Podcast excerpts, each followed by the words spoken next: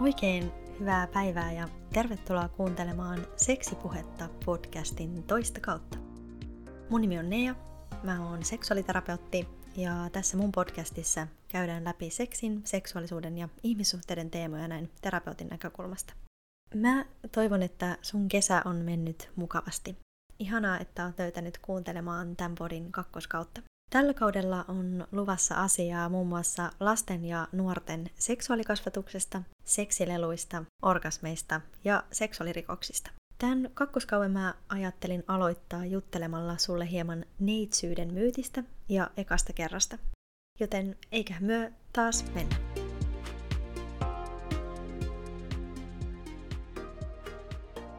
Lähdetään liikkeelle siitä, että mitä neitsyyden käsitteellä tässä yhteydessä tarkoitetaan. Neitsyydellä tarkoitetaan usein seksuaalista koskemattomuutta tai kokemattomuutta, eli neitsyt on henkilö, jolla ei ole ollut seksiä toisten kanssa. Vanhentuneissa käsitteissä neitsyyden nähtiin päättyvän yhdyntään toisen tai toisten ihmisten kanssa. Tämä käsitys on kuitenkin siitä syystä aika vanhentunut, että nykyään me tiedetään, että seksiä on hyvin monenlaista ja se tarkoittaa eri ihmiselle eri asioita. Neitsyys on sosiaalinen, kulttuurinen kuin uskonnollinenkin käsite. Neitsyydestä puhutaan usein eritoten pimpillisten naisten kohdalla sen menettämisestä, kun sitten taas peniksellisten miesten kohdalla puhutaan poikuudesta eroon pääsemisenä. Kielellä ja sanavalinnoilla on osaltaan rakennettukin todellisuutta, eli sitä, että mitä me ajatellaan neitsyydestä ja miten siihen suhtaudutaan eri sukupuolien kohdalla. No, neitsyyden historiahan on pitkä kuin nälkävuosi, ja se on mun mielestä saanut korostuneenkin paljon huomiota ajan saatossa. Neitsyyteen kietoutuu tiiviisti myös neitsyyden myytti tai neitsyyden myytit. Neitsyyden myytillä tarkoitetaan tässä nyt erilaisia neitsyyteen liittyviä virheellisiä kuvitelmia tai uskomuksia. Varmaan yksi tunnetuin neitsyyden myytin alkulähde on varmasti useimmille tuttu raamatun kertomus Neitsyt Marjasta, joka tämän tarinan mukaan neitsellisesti raskautui ja synnytti sitten lapsen eli Jeesuksen. Jokaisella on lupa ajatella, uskoa ja tulkita tätä tarinaa niin kuin itse parhaaksi kokee, mutta mihin mä tässä kiinnittäisin huomiota on se, että mitä tällä tarinalla viestitään. Maria, tai siis neitsyt Maria, kuten tässä tarinassa korostetaan, oli ns. puhdas, koskematon ja pyhä äiti. Äiti, joka ei ollut seksuaalinen olento, sillä lapsikin oli saatu maailmaan tyhjästä, ilman mitään seksihommia tai siemennesteitä. Äidit onkin usein kulttuurissa nähty ensisijaisesti hoivaajina ja huolenpitäjinä, joiden seksuaalisuus ja eritoten seksuaalinen halu on usein rajattu kuvasta pois. Uskaltaisin väittää, että tällä Neitsyt Mari-tarinalla on luotu neitsyysmyytin lisäksi eräänlaista äitimyyttiä, joka kuuluu julkisissa keskusteluissa äitiyden muotista ja siihen liittyvistä tabuista vielä tänäkin päivänä. Mutta palataan tähän äidit- ja seksuaalisuusaiheeseen ehkä jossain toisessa jaksossa lisää, jos sua kiinnostaa kuulla siitä. Raamatun ohella kirkko ja uskonnot onkin kulttuurin lisäksi mun näkemyksen mukaan vaikuttaneet osaltaan neitsyyden myytin syntymiseen. Avioliitto on nähty tavoiteltavana asiana ja esiaviollinen seksi on puolestaan nähty sitten saatanasta seuraavana. Nimenomaan arvossaan on pidetty pimpillisen naisen neitsyttä, ja tämä neitsyyden vaaliminen perheen, yhteisön tai yhteiskunnan toimesta on ollut yksi muoto naisen seksuaalisuuden kontrolloinnista. Nainen onkin ollut pitkään historiassa miehen omaisuutta, ensin isänsä ja sitten miehensä. Joissain yhteisöissä ja kulttuureissa näin on valitettavasti vieläkin, ja tämän neitsyyden lainausmerkeissä suojelemiseksi ja varmistamiseksi koko suku ja yhteisö on valmis menemään toisinaan pitkällekin. Erilaiset keinot neitsyyden lainausmerkeissä varmistamiseksi ei ole kovin tavattomia niissä kulttuureissa tai yhteisöissä, joissa sitä neitsyyttä vaalitaan. Näihin keinoihin voi kuulua esimerkiksi veritahrojen etsiminen hääyön jälkeisenä aamuna lakanoista, jotta neitsyyden voidaan todeta olleen ja menneen. Ajatus siitä, että ekan yhdyntä seksikerran jälkeen pimpillisen immenkalvo puhkeaa ja siihen liittyy aina verenvuotoa, on myytti. Immenkalvo ei ole mikään yhtenäinen kalvo, joka penetraatiossa jotenkin puhkeaisi. Immenkalvo on emättimen aukkoa kiertävä rengasmainen ja joustava ohut kudos, jonka tehtävänä on suojata emätintä. Murrosiassa ja hormonien vaikutuksesta immenkalvo muuttuu ja esimerkiksi tamponien käyttö voi venyttää sitä. Immenkalvo on kuitenkin aina yksilöllinen, eli joillain se voi olla ohuempi tai paksumpi, joustavampi tai kirjaampi. Siinä on kuitenkin aina kuukautisvuoron mentävä aukko. Toki joissain harvoissa tapauksissa imenkalvossa ei ole aukkoa tai aukko on niin pieni, ettei kuukautisvuoto pääse ulos. Tällöin vaaditaan lääketieteellinen toimenpide. Immenkalvo voi ensimmäisellä itsetyydytyskerroilla kuukuppia tai tamponia laittaessa tai seksilelua käyttäessä tai sitten yhdynnässä venyä tai repeytyä hieman. Tällöin repeytynyt haavakohta voi aiheuttaa verenvuotoa. Tästä venymisestä tai repeytymisestä voi aiheutua myös kipua. Monilla tämä immenkalvon aukko on kuitenkin sen verran väliä, ettei kipua tai verenvuotoa aiheudu.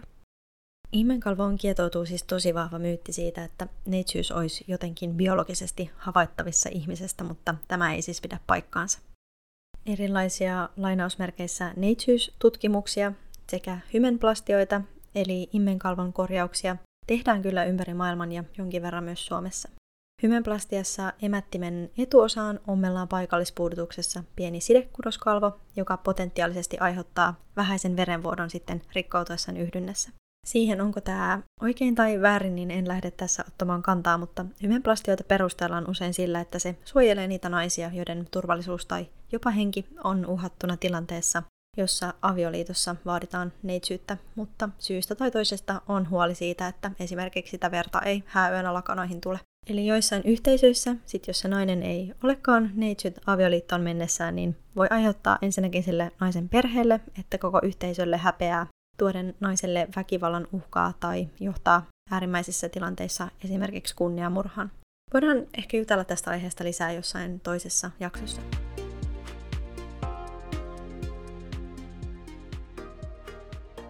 Totesin tuossa aiemmin, että neitsyyttä ei voi mitenkään biologisesti todeta.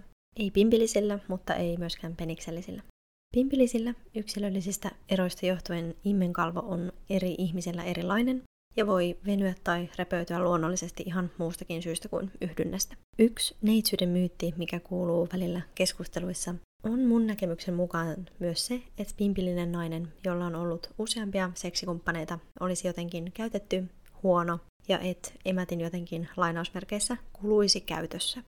Usein tässä yhteydessä saattaa esiintyä uskomus siitä, että neitsyön emätin olisi ns. tiukka. Todetaan nyt siis tässä, että emätin ei kulu tai veny pysyvästi, vaikka sitä käyttäisi kuinka. Se, miksi ensimmäisellä seksikerroilla emätin voi tuntua lainausmerkeissä tiukalta, tai sinne voi olla vaikeuksia saada esimerkiksi sormia seksilelua tai penistä, johtuu useimmiten jännityksestä, tarkemmin ottaen lantionpohjalihaksen jännityksestä, tai emättimen limakalvojen kuivuudesta, eli että kosteutta ei ole riittävästi. Eli myytti siitä, että emätin kuluisi käytössä, ei pidä paikkaansa. Ehkä kolmas neitsyyden myyttiin liittyvä asia on ekan kerran nostaminen jalustalle. Tämä myytti sisältää mun mielestä odotuksen siitä, että ekan kerran tulisi olla jotenkin erityinen ja maaginen. Seksin toki kuuluukin olla nautintoa tuottavaa ja parhaimmillaan hyvinvointia ja iloa elämään tuova asia, ja on toki hyvin yksilöllistä, että miten kukakin oman ekan kertansa kokee.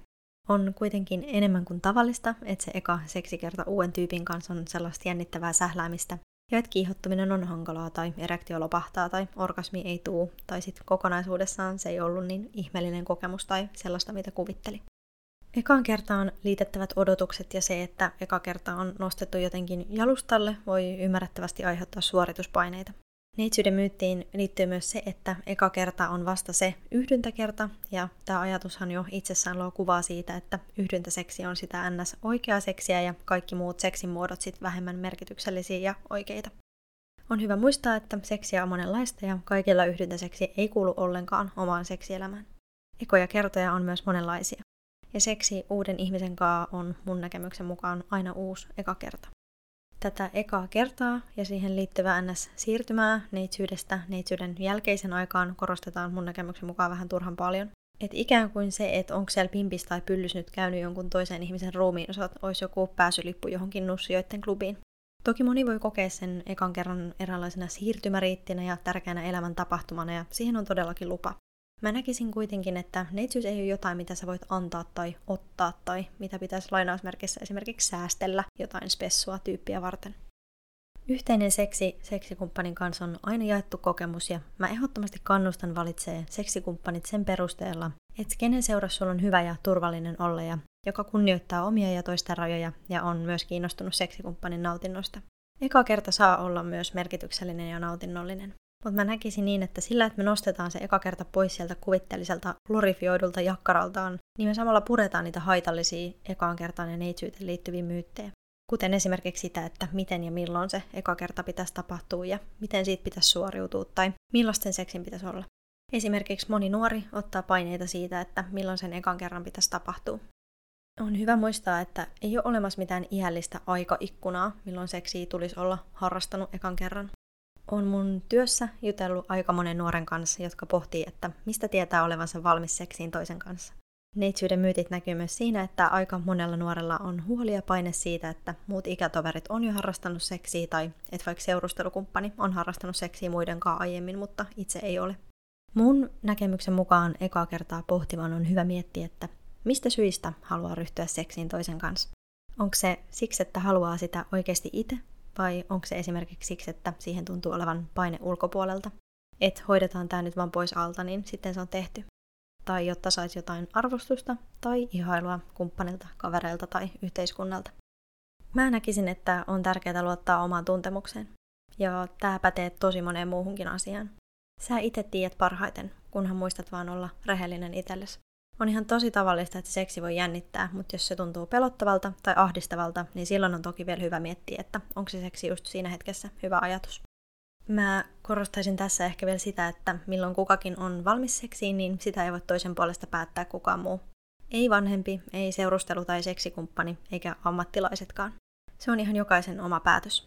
Se, mitä mä pitäisin kuitenkin tärkeänä vanhempien ja ammattilaisten toimesta, on oikea-aikainen ja kokonaisvaltainen seksuaalikasvatus, joka tarjoaa nuorille ne tiedot ja taidot, joiden avulla he voi tehdä vastuullisia päätöksiä seksuaalisuuden ja seksin suhteen. Mutta palataan tähän nuorten seksuaalikasvatusta käsittelevässä jaksossa. Loppukaneettina tähän ekan kerran ja neitsyyden teemaan mä haluan sanoa sen, että muistathan, että se, että onko harrastanut seksiä ja kuinka monen tai ei kenenkään kanssa, niin se ei mitenkään määrittele sua tai sun arvoa ihmisenä. Kaikki on ihan yhtä hyvä ja ok, mitä tulee seksikumppaneiden määrään.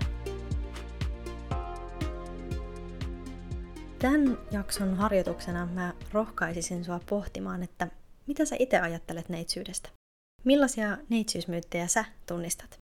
Entä miten sulle on puhuttu ekasta kerrasta, koulussa, kotona tai jonkun muun toimesta? Jos sulla on ollut jo eka seksikerta toisen kanssa, niin millainen se oli? Entä millainen olisit toivonut sen olevan? Miksi? Mitä sä haluaisit sanoa nuoremmalle itsellesi, joka pohtii ekaa kertaa? Noin. Tämä oli pieni katsaus neitsyyteen ja neitsyyden myytteihin. Tähän voisi sukeltaa niin paljon syvemminkin, mutta tällä kertaa mä päätän tämän jakson tähän. Tämän myötä podin kakkoskausi on nyt sitten pyöräytetty käyntiin. Mua jännitti aika paljon palata näiden uusien jaksojen parissa tänne mikin äärelle, että minkä vastaanoton tämä kakkoskausi saa, mutta eiköhän se ala taas tästä suttaantua. Kiitos sulle, kun sä kuuntelit tämän jakson. Mä toivon, että sä viihyit tämän jakson parissa ja että mä saan susta seuraa linjoille ensi kerrallakin. Instagramista sä löydät tämän podcastin nimellä Seksipuhetta. Kuullaan taas seuraavassa jaksossa. Se on moi moi!